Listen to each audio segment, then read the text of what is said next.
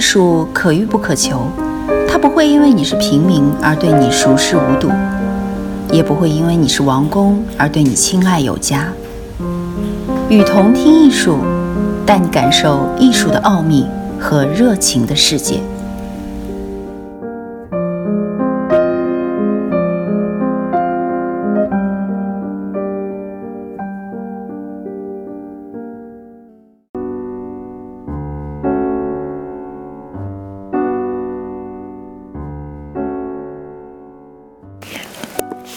什么是真正的收藏家？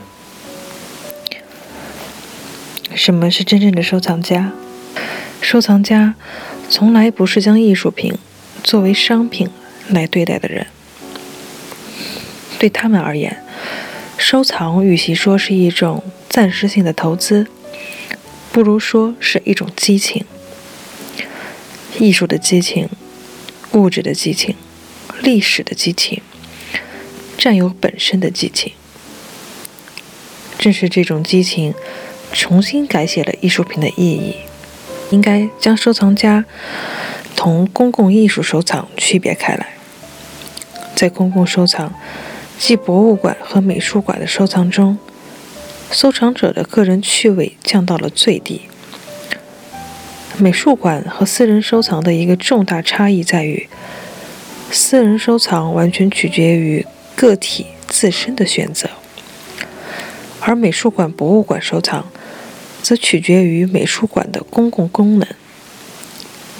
美术馆排除了个人趣味，有自己固定的冷漠规则。美术馆就是一个收藏和展示的机器，而艺术品则是美术馆的功能配件。艺术作品的意义不在于它自身，而在于它触发了美术馆机制的转变。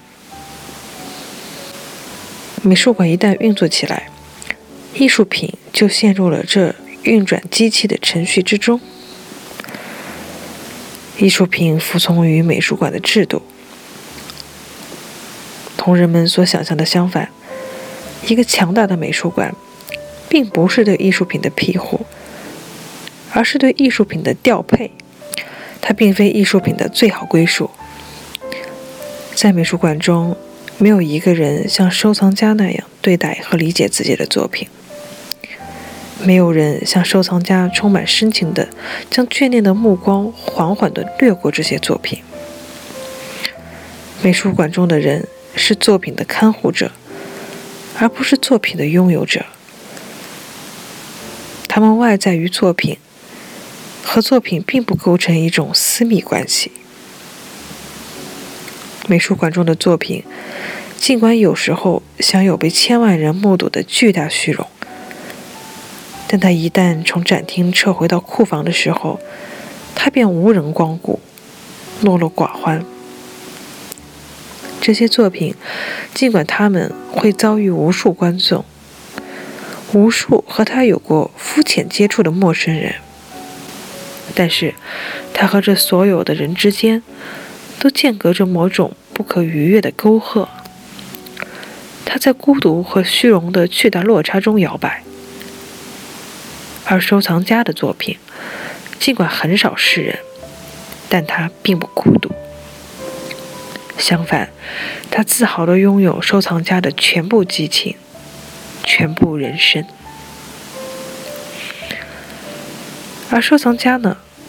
我们还是用本雅明的话来做总结吧：闲人真幸福，收藏家真幸福。